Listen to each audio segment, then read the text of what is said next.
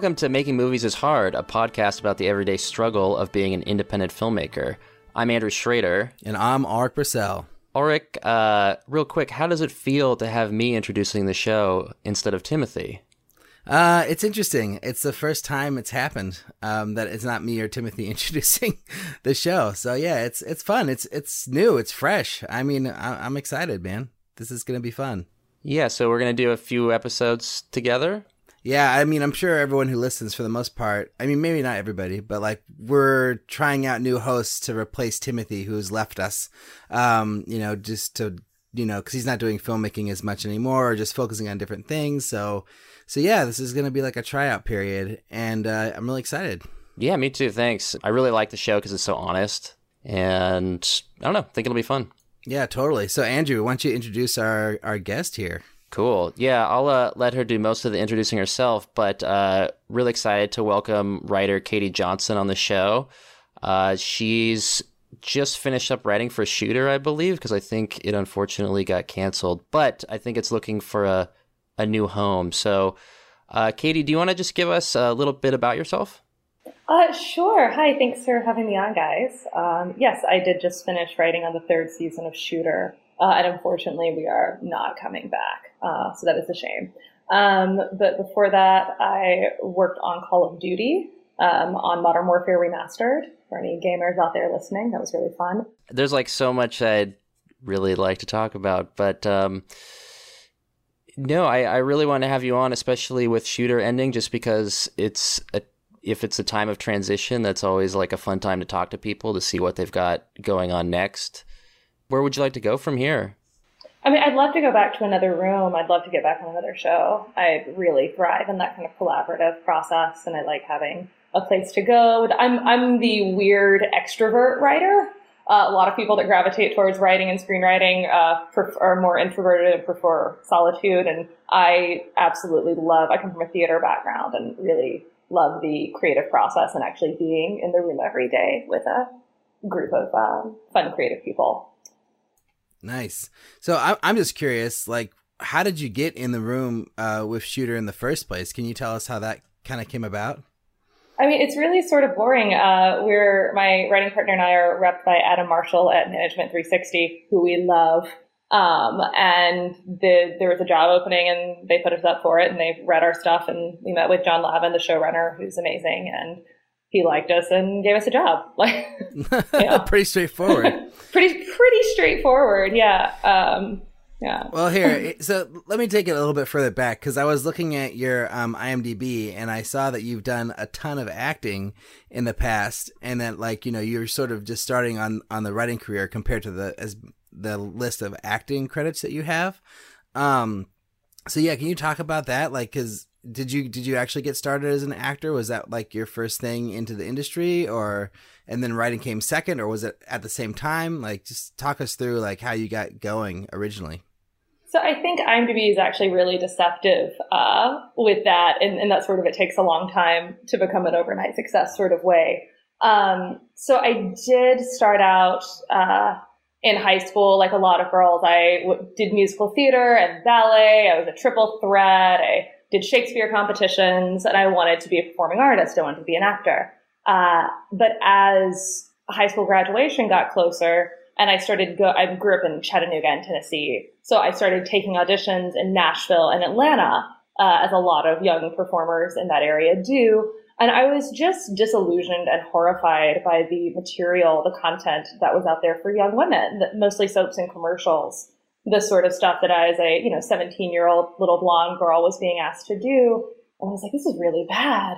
Um, and I realized that I had been in, you know, AP writing classes, that I had been rewriting scenes for my acting classes, that I actually loved writing, but had never considered myself a writer because I don't necessarily fit the profile of a writer, you know, in both the male or female stereotype. But I was like, I actually really like this. And wouldn't it be cool if I could actually write the sorts of characters that I would want to play or I would want to see, you know, or have some sort of control, uh, which is now very funny having actually done the job.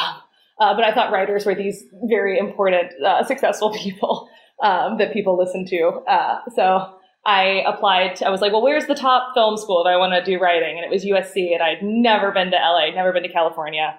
Um, and I was like, that sounds good. So I applied there, uh, and they let me in.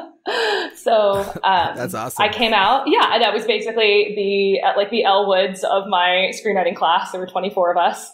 Uh, and I was like, I'm done with acting. I'm done with performing. I'm a writer. People will take me seriously. Got a MacBook, got some glasses. Um, and then I found very quickly in film school, I know, um, people would ask me to act in their short films. Uh, or I got cast in a play. I was Feste and Twelfth Night at USC. And that it came, like I sort of couldn't escape it, um, that it came very naturally to me and that people wanted to work with me that it was easier just to be like, oh, well, Katie could do it instead of going to the theater school and going through a rigorous casting process. Um, and that almost it's sort of the opposite of like the desperate actor trope that in me being like, oh no, I don't do that anymore. It's behind me. Uh, that people actually wanted to work with me or they're like, oh, that'll be easy. She'll just do it. Um, and I found that I really enjoyed it and that I liked it. So I sort of made a promise to myself that as long as I focused on the writing and prioritized the writing, because I knew in in like the long term that over decades building a career and a foundation on writing was where I wanted to go, was going to be more stable for me, like emotionally and financially, like for all the reasons for me. I was like, I really, I'm getting a degree in writing. I want a career as a writer. Uh, I want to create shows. I want to be that. I don't want to have to keep auditioning in front of someone to see if they like me for me to get a job that's not going to be good for me emotionally. Um, so as long as I prioritize my writing for all of those reasons, if acting came to me, if performing came to me, if any of those things just kind of fell at my feet, I wouldn't say no. Like I could still do it. It would be fun. Um, so I made that deal with myself in college, and that has continued. Uh, that's followed me into my 30s, actually. Um, even on To Shooter, I show up as a writer and John wound up casting me. I have a small part, the smallest recurring role, but it's technically still a recurring role. Um, I play one of the uh, the evil senator's uh, secretaries uh, on the oh, show, nice. which is really fun. yeah, the character's name is Sarah Beckett. She's named after our um, our writer's assistant, who's amazing, uh, who we love. But yeah, so you you will see a lot of acting credits on my IMDb. Um, but I was that entire time writing drafts, taking meetings, optioning things that went nowhere. Like I was very much introducing myself as a writer and treating myself seriously as a writer and you know all of that stuff too. I didn't just randomly wake up one morning and be like, "Oh, I think I feel like writing today. Let me oh, perchance," which a lot of actors do. Oh, like that's it's funny. there's a big difference between and I mean both like a big difference in craft and a big difference in social perception of writers who act and actors who write. Uh, and I think I've just always made very clear I'm a writer who acts Yeah. um, not the other way around. Nice. It, it's so Yes. interesting because um, I've this come up. This has come up before, where you'll see like a writer on IMDb or whatever, and Mm-hmm. they'll have like two credits, but they've been writing for twenty years. You know. Yeah. Um, so I, I didn't realize that. So that sounds like that was the case with you too. Is that you've been writing this whole time, but yeah, just not so many credits. You, you know. Oh yeah, it takes a long time to become an overnight success. yeah. Totally. yeah, Awesome. yeah. Uh, I mean, I also I graduated USC in 08, so into the recession and the writer's strike with a BFA in writing for screen and television. So that was fun, you know. It's very trying time. Yeah. Yeah, I had a similar thing. I I graduated in 07 and was making the first movie and right when we were finished was the writer's strike and then you know, I come from like a very indie film background. And so like right as we were finished, it was like the landscape was changing, so everything was was like turning into slowly turning into streaming and the companies who were buying movies who like we could have sold to, they all went Yeah. under in 2007 like a lot of like the small horror things. So then it was like, well, what do I do now? So that was it. Was, it was just interesting. Like that that time was like uh, pretty weird for everybody. Yeah, it it really sort of you know flipped this whole town. I think you know upside down, and a lot of people left. But you know, I mean, that's one of my horribly favorite stand-up comic jokes, and I don't remember who said it. So if you're listening to this podcast and it was you, credit yourself on Twitter. Uh, but you know, he was like, you know, I feel like we could really solve LA's traffic problem if half these people just gave up on their dreams, which is horrible and dark. But also, like, I think that kind of happened in 2007, 2008. Like, a lot of people from my class wound up going to law school or like doing other things. It really, I think the people that kind of hung on and like dug their teeth in and wouldn't let go, like, there's some staying power in that. Like, we're we're the ones that could not be shaken off of this as a career.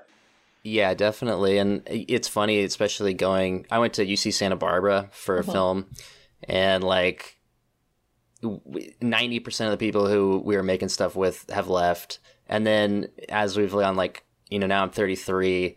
And as I've gone in my 30s, even more of the people who stuck around initially, now they're gone. And it's like, oh my God, there's only like four yeah, or five of us yeah. like still in the industry. But here we are. we made it. Yeah. You know, yeah. a lot of the people that listen to the show are like aspiring writers, like people who would like kill to be in a writer's room or even to have management of any kind. So I was just curious, like, how did you go from, you know, like, like graduating USC, like, you know, branding yourself as a writer, doing these acting things? Like, how did you get your, your, your management and like actually get the opportunity to start pitching things to people? Oh God. I feel like I, I think for everybody that story is so is so different and with so many little twists and turns and you know, some of it's hard work and some of it's like blind dumb luck. Um, yeah, and a lot of it's just not going away, not doing like a two year turnaround. Um, yeah, I I've always I think when they say writers write, some people are like, oh yeah, I get it, I get it. I wrote a script, and it's like great, I'll write another and another. And like you should all, as soon as you finish one thing, you should immediately be picking up another, or even have two you can kind of bounce between. So when you inevitably hate one, you can pick up another. Um, and kind of, uh, yeah, I always make a joke like the guy selling, um, like, you know, fake Rolexes on the street. It's like, what do you want? I got everything. I got a little bit of everything. Tell them what you like. so that, um, anytime you're given an opportunity, you have something. And it's not just your one thing that you think is really genius that you wrote in film school and you can't believe no one's made yet. um, I so yeah, I've always been continually creating new product, practicing my craft, um, putting it in front of people. I you know I've been I've had some form of representation since yeah, maybe like seven years ago, six seven years ago, um, and have just steadily you know worked my way up you know and tr- have traded up in the different um, uh, the different houses around town um, as my credit as a um, as a writer has grown. Um, I've been able to do that, and they've put me in front of different people or taken different meetings. Um, I mean, I guess it's the pretty standard, boring way. and I don't really feel like I have a particularly good anecdote for any of it. Um, but by the time I got to uh, to Adam at 360, I was actually working on a project with uh, Milan at FilmNation, and he thought that Adam would like my writing, that would be a good fit. Um, and so he put it in front of Adam, and like a day later, I get a we get like a really nice email. I get a phone call, and I was like, oh my god, like 360 management 360. I'm like, you know, having just like heart attacks um, because that feels like such a reach for me. In fact, the first uh, agent I had ever had when we were talking about whose name was it doesn't matter. Uh, very first agent I'd ever had. Um, we were talking about if I needed a manager, when to get a manager, that sort of stuff. And Management 360 was on my list of like, well, what about these people? And he was like, oh no, no, no, no, no, no. They, they won't even look at you unless you're you know producer level. Like this is that's for like the big time. So yeah, by the time that came around for me, I was just like, what? You know, um, so that was very exciting. Um, and I went in and we had like a fun, like three hour sit down and immediately connected over a bunch of stuff. And I don't know, I got signed in the room and that was very exciting. Um, but yeah, you just have to have, I, I guess I did, I'm sorry, I'm not answering your question. Um, you need to be, it takes, about a decade of actual continual work in my experience. For some people, they, they walk out here and get like signed in a minute and walk onto a show and that's great for them. Uh, for the rest of us, for me, uh, it took about a decade of really hard continual work, not a decade of hanging out. Uh, or like wandering around or talking about how successful you're going to be because there are people that do that. Um, but a decade of actual really hard work on my both work on my craft and then work of like doing the work of going to the WGA events. Those are great resources. Like networking with people. That's such a dirty word. And yes, we all hate to do it. I don't care. Get out and do it. If people don't know who you are and like you, they're not going to remember you or want to hire you. If you walk into a meeting, go, Oh yeah, I know that guy. Or like, I like that person. Like she's good. You know, you have to kind of be out there in the ethos, uh, in order to make, there's so many other people that want that job, that want that spot why you? And every single one of them wants to sit in their apartment and be discovered. Like we all would love that for everyone just to see how special and talented and unique we are. and it's just not like they're all like you. so you kind of have to get over yourself and really and put yourself out there um, while continuing to work on your craft. Uh, and so that's that's how I got representation. That's how I got the jobs that I got. Um, yeah. Does that? Yeah. Sorry. No, no, I, I really, I really like what you said, especially the part about just continuing to work. I think when I was younger, um, I was kind of in this mindset like, oh, when I make my first movie, I'll like get discovered. And then that, of course, did not happen. I was like, oh, well, I just need to make another movie. And then I made another movie and I didn't get discovered. And, um, starting maybe like five years ago, I really was like, you know, I just have to continually write as much as I can and get better, and that's the only way forward.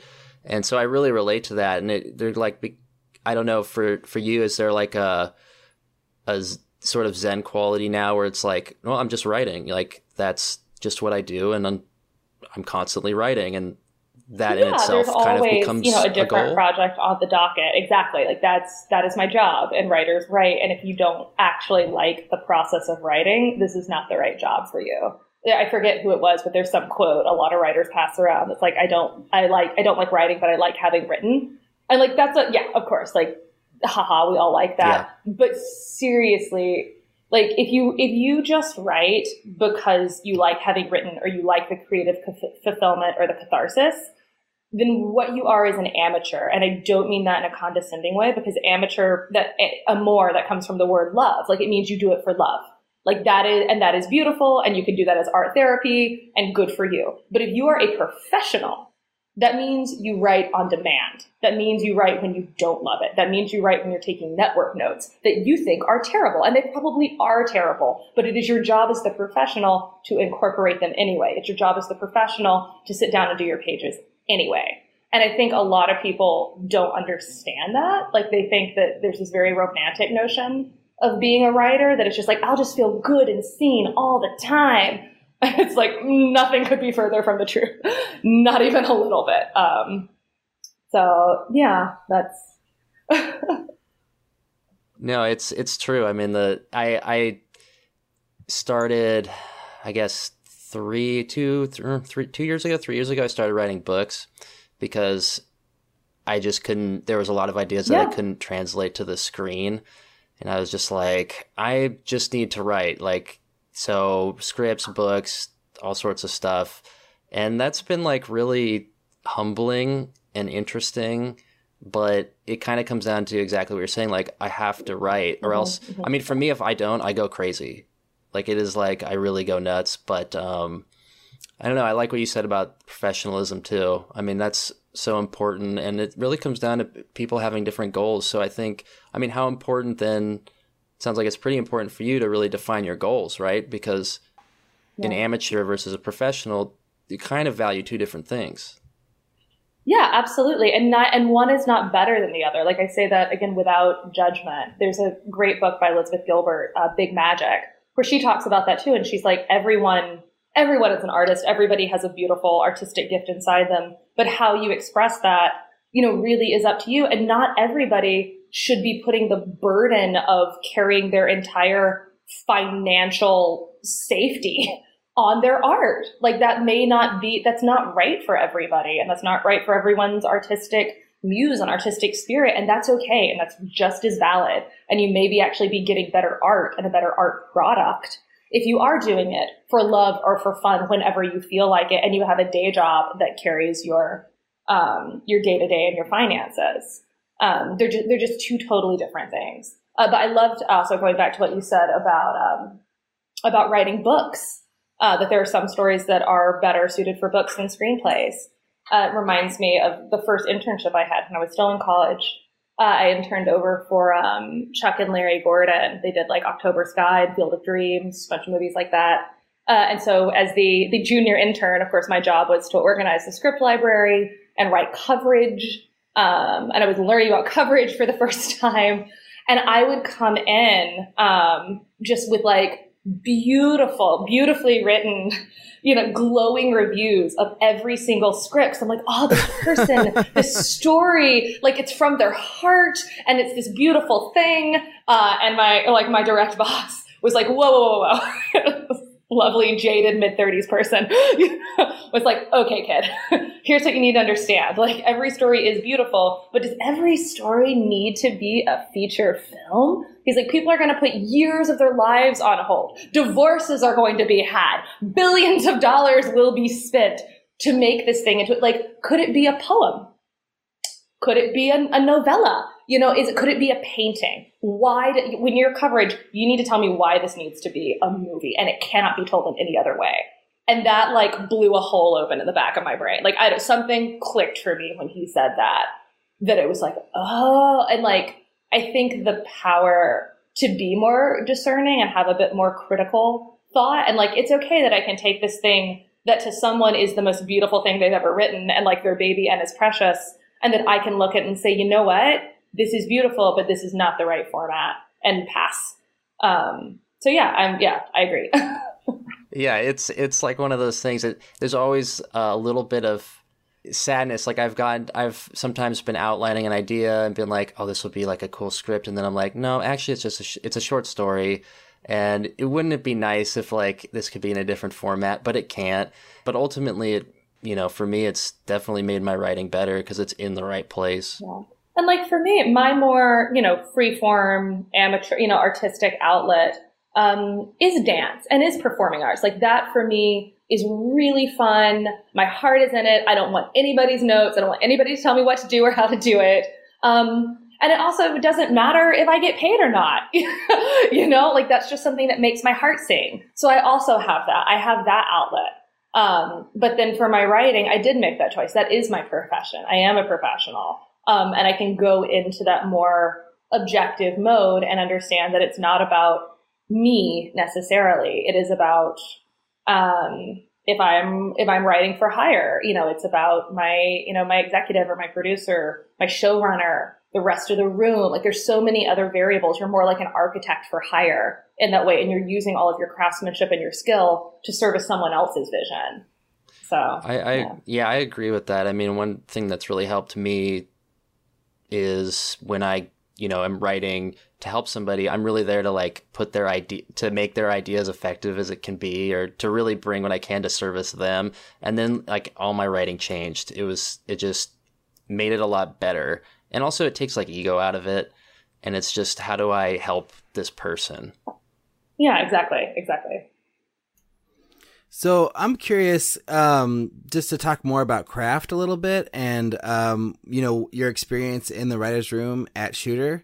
Um, can you talk us through like what like your average day was like? Like you know, would you come in with a certain task? You know, you know, with you and your writing partner, or do you guys all just spitball ideas off each other, or like like how do how does the writing, let's say, like one episode, um, come about?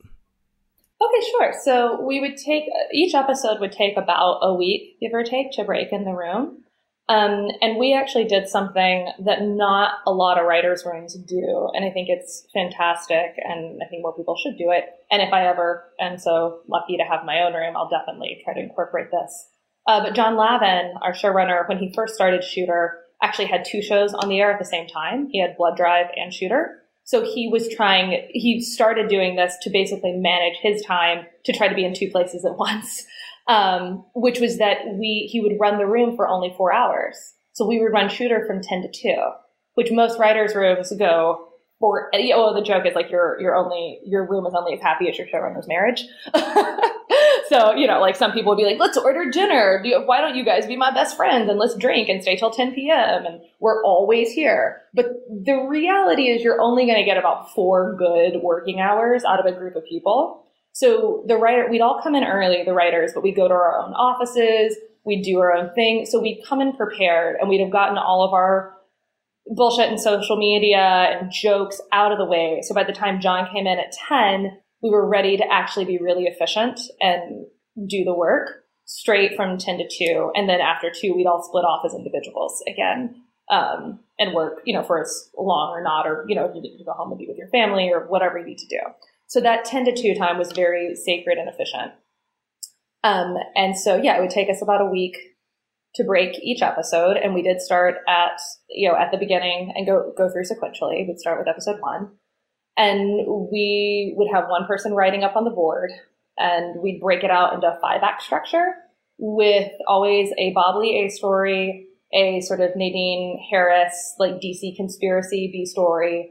Uh, there would usually be some sort of like Julie and Mary family story. Um, and then, you know, what, uh, oh, and then like a bad guys, like a, like for us, it was red season three, like some sort of what the bad guys were up to four, and we would color code them. They'd all be in different uh, marker colors. Um, and let's see, the opening was always some sort of like catchy tag plus, you know, catchy like opening plus. Act four was usually some sort of fun action sequence. And then, you know, your end, um, your tag would always be something that would lead, it would hopefully cliffhanger you into the next episode. Um, and we would, it would be very collaborative. And our room, everyone was encouraged to speak. Uh, the assistants were encouraged, uh, if they didn't have any work to do, to come sit and listen. Uh, they were invited to watch because no one's being a TV assistant for funsies. They're all doing it because they want to be writers or, you know, be something in television. So they were invited to come watch and learn because that's how you learn. And even if they had an idea, they could raise their hand and John would always hear them out um, which I thought was really, really um, cool of him because a lot of people don't do that. Uh, and you know what? Sometimes they have great ideas. Like there's no there's no idea that comes from a bad place. Like if it's a good idea, it can come from anybody. Uh, so yeah, we were very collaborative with each other.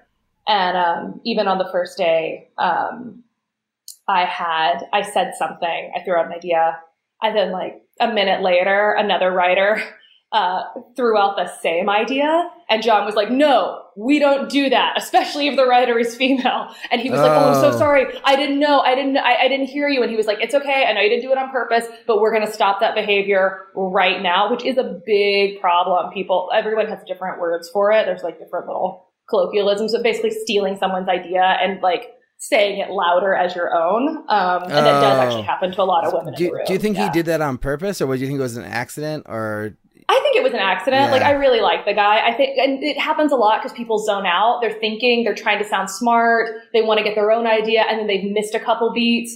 And then they're like, wait, what if? And it may, you know, your voice may be in the back of their head or they may really come up with the same idea because we're all thinking about the same thing. You know, it's not like we're trying to, we're not trying to come up with the most original idea. We're trying to come up with what best services the story. And so some people might jump to the same thing. So no, I don't. Some people do it on purpose. I don't think he did. Yeah, yeah, yeah. But I I liked that um, Hlavin really took that moment to just establish the ground rules in the room. So, so then from then on, like it was almost a joke. We'd all before we throw out an idea, it's like I'm sorry if anyone else has pitched this. Like you kind of covered right, yourself preemptively. Right. You know, nice. like I'm not trying to jump on anybody. So and you know, a couple times it happened, and then someone would be like, "Oh, I just said that," and then it was a joke. You know.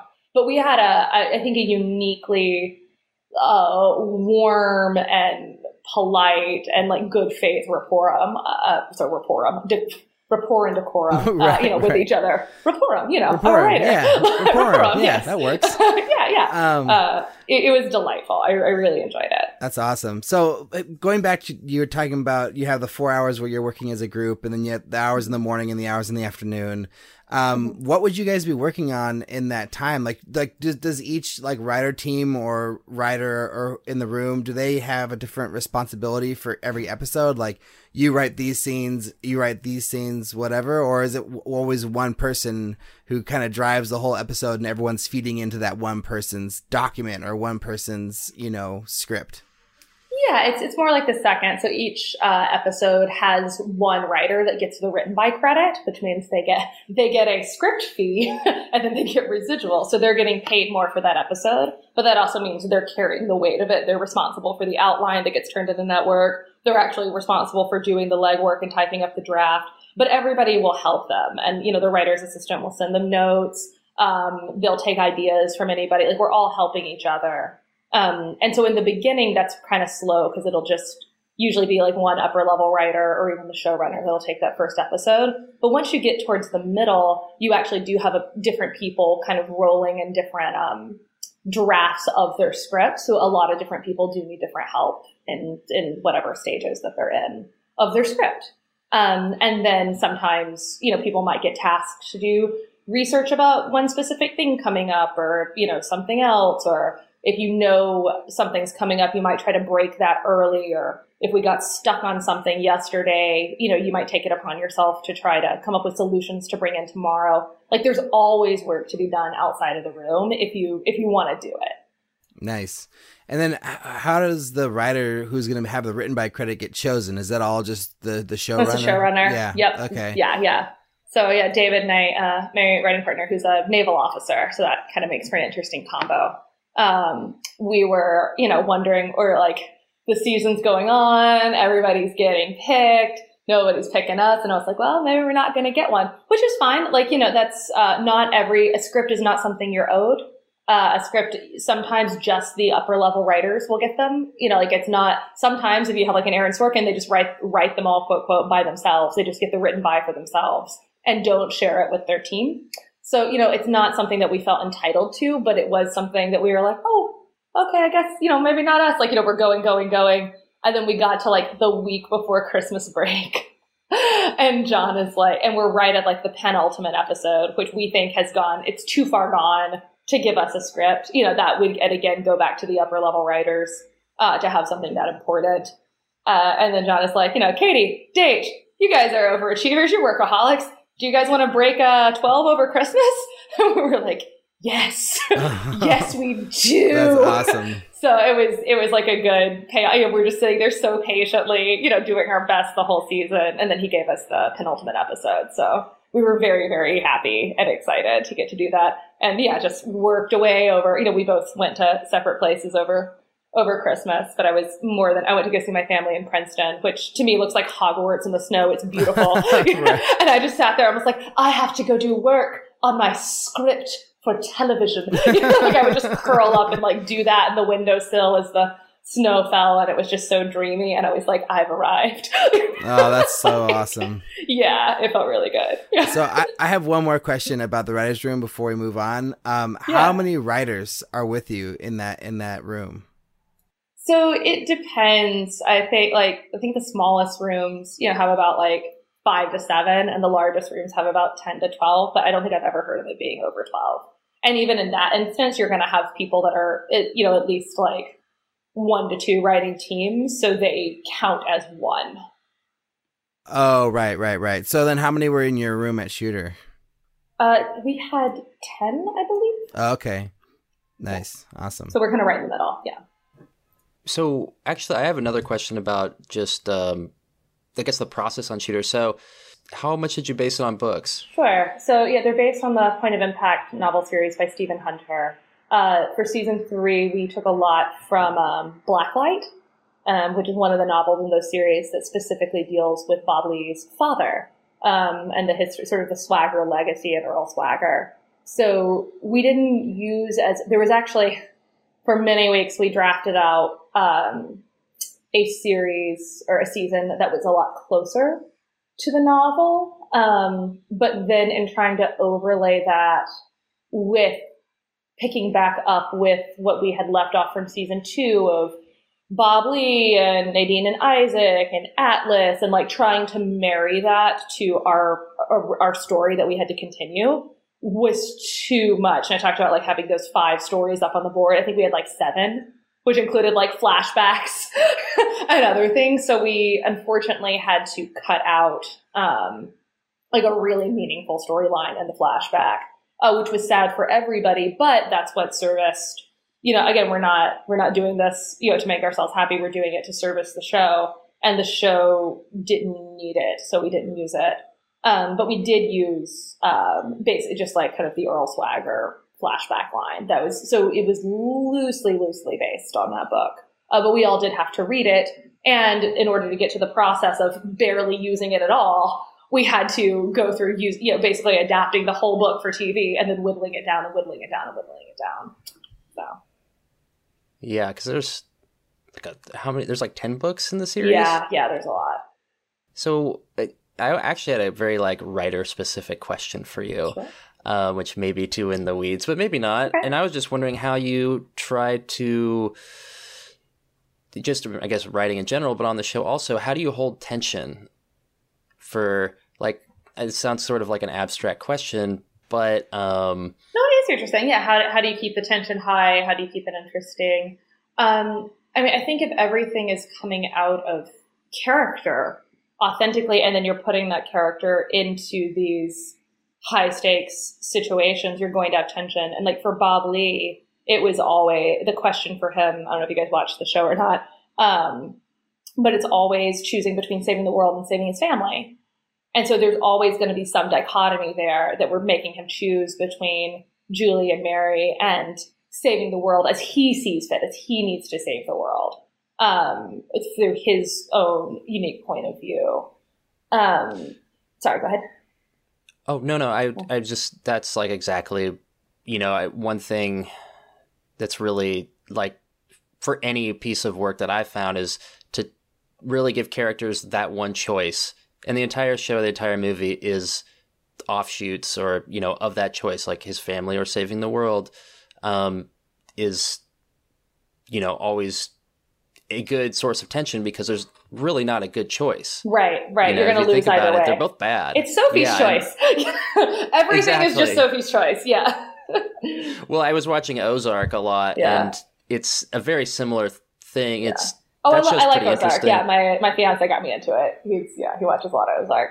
Yeah, yeah, because the more it's it's a pretty great setup because the more he has to he tries to protect his family, the worse off they get because he puts them in more danger. But that's the only way to do it. So it it it's very compelling. When I first sat down with Ozark, I was like, oh this is in that this is in like the Breaking Bad and Weed genre of like suburban white people selling drugs, and he was like, "What? No, yes."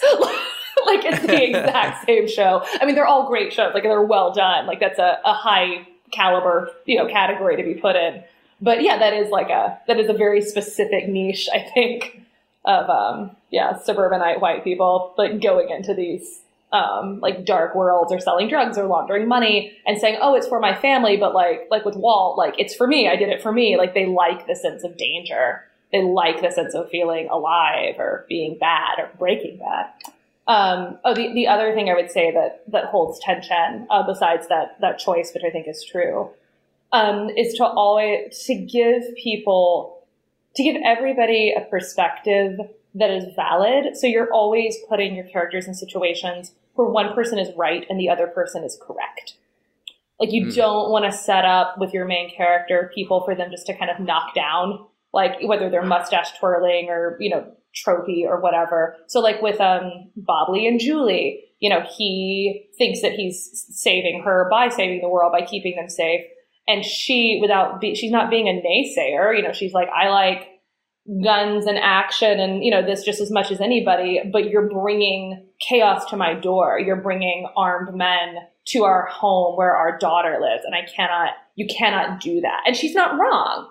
You know like so there's and so then what do you do? You know or then you know similarly with our villains or with other people we really try to give them perspectives that it's like well yeah like that's not that's not wrong you know like one person's right the other person's correct what do you do? Discuss. I, I have a question just based off of what you just said about mustache twirling villains and writing villains. Um, mm-hmm. Do you think about that a lot when you're writing your villains, like how to keep them from being mustache mustache twirlers, or yeah. is that something that you lean into sometimes for certain characters, or do you always try to like give them more depth and character and like keep it from just being that like ha ha ha ha I'm bad type of thing? Yeah. I mean, I think especially now, like in the age of, you know, the anti-hero and all of that sort of stuff, like we love complex villains and like villains that, you know, Venom has gotten his own, um, you know, movie, you know, we love or, you know, Dexter, you know, whether they're villains or heroes or anti-heroes. I think we as a society now have really embraced the idea of complex people and of complicated darkness and all of those things. So the more relatable and complex you can make your villain, I think the more engaging it's going to be for an audience. Uh, because that's there's something very relatable and very human and very real about that.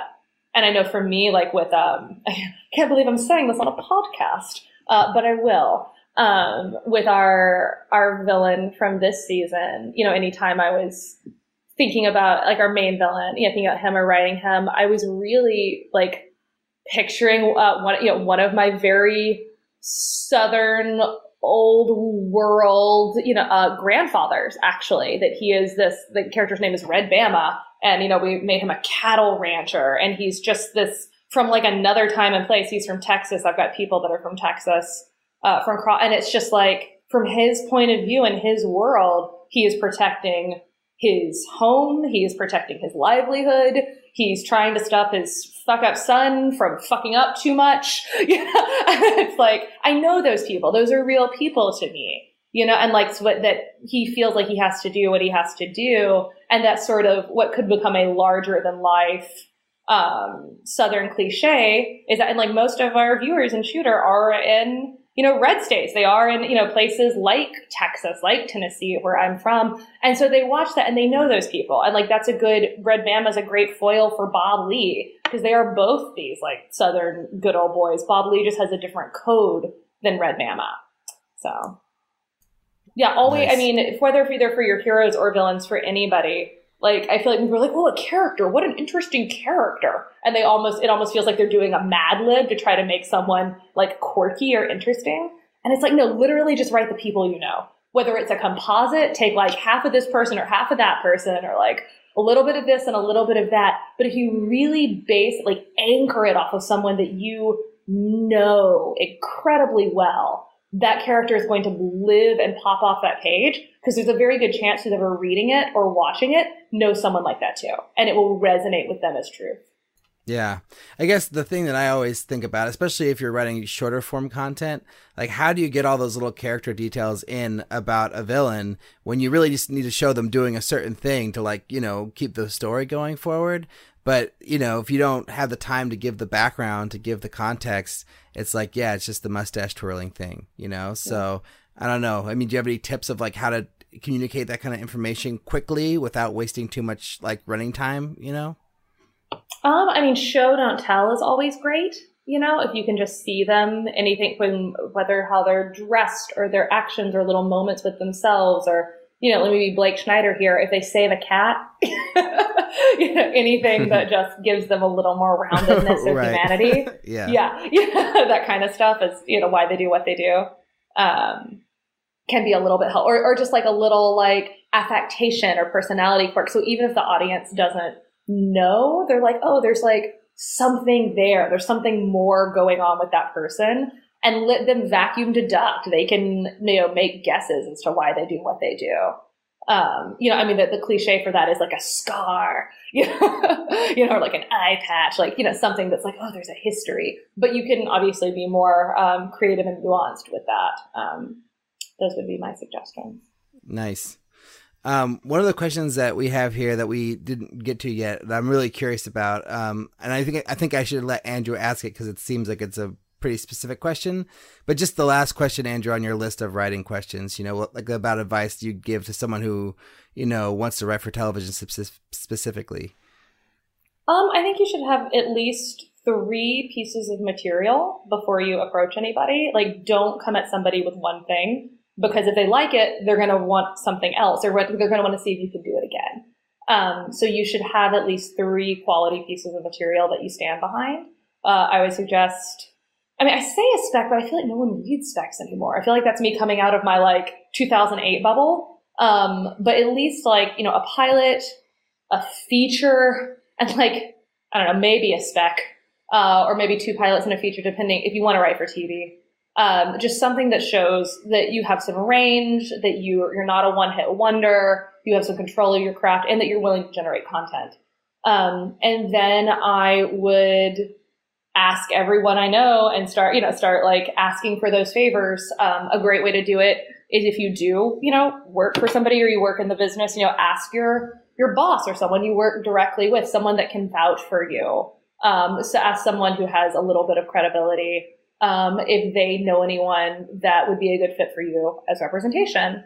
And then ideally get one of those samples passed to that person, to an agent or manager. Ideally, they read it and like it. They want to know what else you have. You send them follow up material. They bring you in for a meeting and they sign you. Um, but yeah, that would be that would be my best advice. Is the, sort of the the introvert and the extrovert approach at the same time, kind of the right and left hand of generate your own body of work that you're proud of. That's not just one thing, and then simultaneously make like get out there, whether you have a job in the industry or you're networking at events, but like specifically find people that can be your advocates, um, that are will, that can be your advocates that are people that are credible, that are not just like random people going and knocking on a door, but someone that when an agent or manager approaches them and say, Hey, oh my gosh, I know this person, they're a writer. I think they'd really be a good fit for you. Remember, every time an agent or a manager puts someone on their Rolodex, like that is, they are trying to make their mortgage, their car payment, like they're off, like off right. of getting you work. Like they're not just signing you for fun. So that person has to be able to go to this agent or manager and say, this person can make you money, basically, at the end of the day. This person is likable, this person is talented, and this person is hardworking. And so if you can do that, I think you'll you'll hopefully find a good fit. Yeah, and also, you know, how maybe you can just speak to this quickly too, is you go to an agent or manager, what in addition to I guess having a few different pieces of material, how do you make their lives easier so that they want to keep working with you? You know, like you should. How do yeah, you, yeah. Uh, sorry. You, what don't you do too? Um, what? Oh, but don't you don't call them every day. You don't bother them. You know? um, but what you do is um, you make a list of everyone you know that they can call and advocate for on your behalf. Uh, you still will try to get like stay on top of things, read the trades, and if you see something you would be good for or that you know someone on, send it to them, give them a tip off because they do still have, you know, 10 to 20 other clients that they're working with and be like, Hey, my friend so and so, you know, my friend at Amazon is covering this show that just went. Can you put me up for it? And they'll be like, yes, great. Which sample do you want to send? And you're like, this one, you know, so you have a good working relationship with them. Um, and while, I, yeah, while you shouldn't call them every day and bang down their door, you should always be you know, sort of, yeah, like once a month, twice a month or so, at least checking in with them, giving them some new material, giving them um, the new draft of material they may have given you notes on. Like there should be a consistent sort of um, back and forth with them of you guys working on how how to get you sold, basically. Whether it's honing your craft, working on new things, um, or like yes, yeah, set, again setting up meetings. Yeah, that would be my advice. That's great. I know, like for me, um, there there's a lot of uh, fear in approaching representation. I have representation for copywriting, which is mm-hmm. great, and it's like whatever. But for representation for screenwriting, there's like this block in me, mm-hmm. and I think from years ago of being, uh, you know, just just being honest here, but like you know, years ago being an indie filmmaker and really having to unwind myself from that mindset the last five years, but there's still like this this fear of rejection that's actually tough. So like now I'm in a position to where I'm finally moving past that. But um, everything you're saying is really great, and I think it'll definitely help me. So thank you. Oh, you're welcome. Yeah, and like yeah, I, I would never approach people directly because that is a hard sell, and like they're to feel weird, and you're to feel weird. I would definitely go to people that can advocate for you because they're going to sell you ah. better than you ever can. So go like yeah, go to your friend who's an executive, go to your your upper level writer friends who are making money for their representation and say, "Hey, could you pass me along? Could you advocate for me?" You want people that agent like people that agents trust, which are either clients that make them money or uh, buyers. Do you right, see what I'm saying? Right. Yeah, yeah, yeah. Which is going to get you a lot farther than you just kind of walking up and banging on someone's door because that's awful for everybody. Like that, yeah. Like your your instinct there is correct to not want to approach them. Right. Uh, I would say, yeah. So don't cold email anonymous content. You know, twice no, twice a month. Just gonna you right. that's not going to get you anywhere. Go, that will go nowhere. right. Yeah, but like buy a nice bottle of scotch or whatever for your friend. Yeah, who has a friend at anonymous, and be like, could you please send a, send a personal email you know, that is not going to go in their trash folder. And that, like, that is the way, like, I think in the bad way, like the the bad version of this is like, ugh, people only hire their friends and it's all who you know. The good version, right? Yeah. But like, okay, the good version of that is people work with who they trust, right? Yeah, definitely. People, you can, yeah, people work with who they trust. People trust their friends.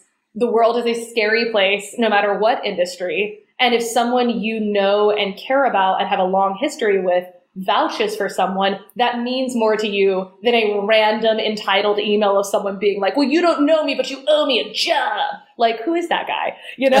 so like right. that's the flip side of that is, well, yeah, like of course people work with their friends and hire who they know. Wouldn't you? Right. like, so you just want to be the person they know.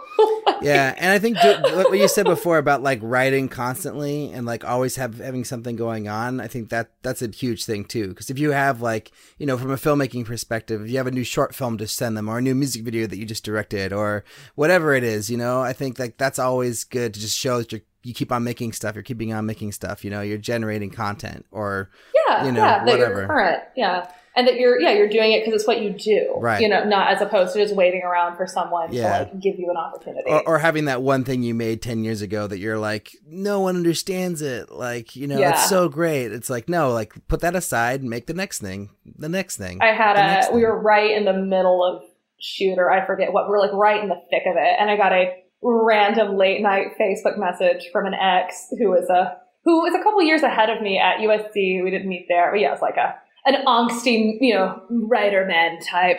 And he wrote in all caps, like, I finished a new pilot. And I just looked at it like, okay. like I finished like 10.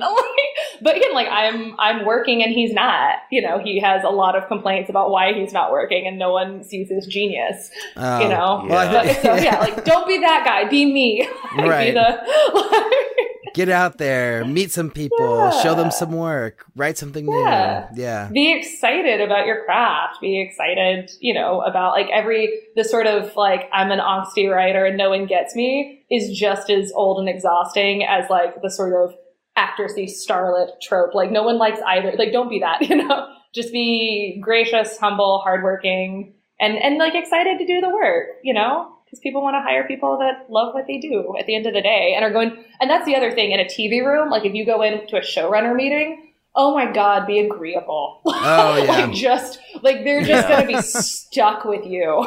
Like just above all things just be agreeable. Because at the end of the day it is not rocket scientist science it is not heart surgery no one lives or dies. It is it is just television. Yeah. And you're gonna get so many network notes. You're dealing with so many people's opinions, and it just as long as you are agreeable, pleasant, willing to throw out ideas, and willing to not be precious when your ideas get thrown out, like you're gonna do great. Like that's that is like the hardest part of the job. Honestly, it's not it's not what you do on the page because obviously you wouldn't be interested in this if you weren't a capable craftsman, or a capable writer.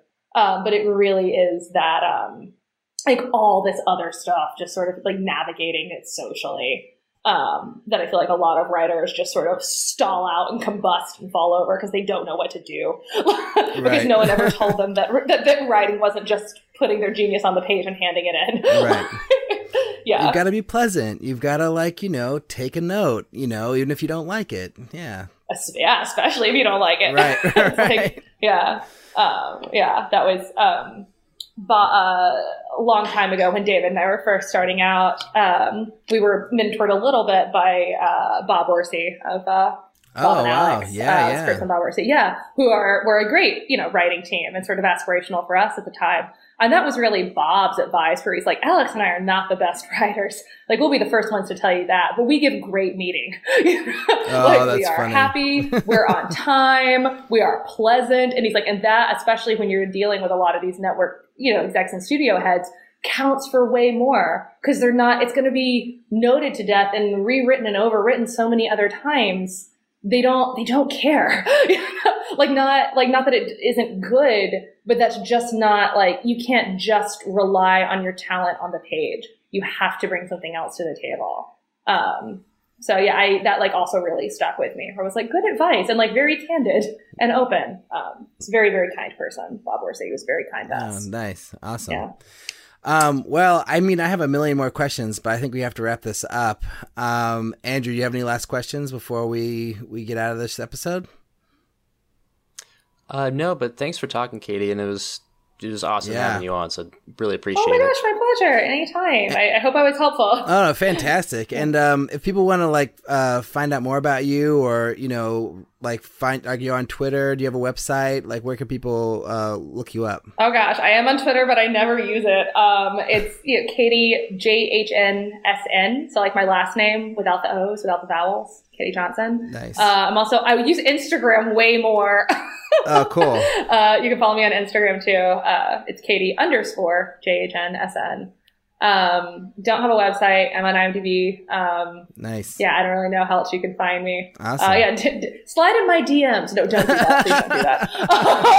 uh, oh my gosh. You're about to get a thousand DMs from A people. thousand, yeah, please don't do that. Uh, no. Help me become a writer.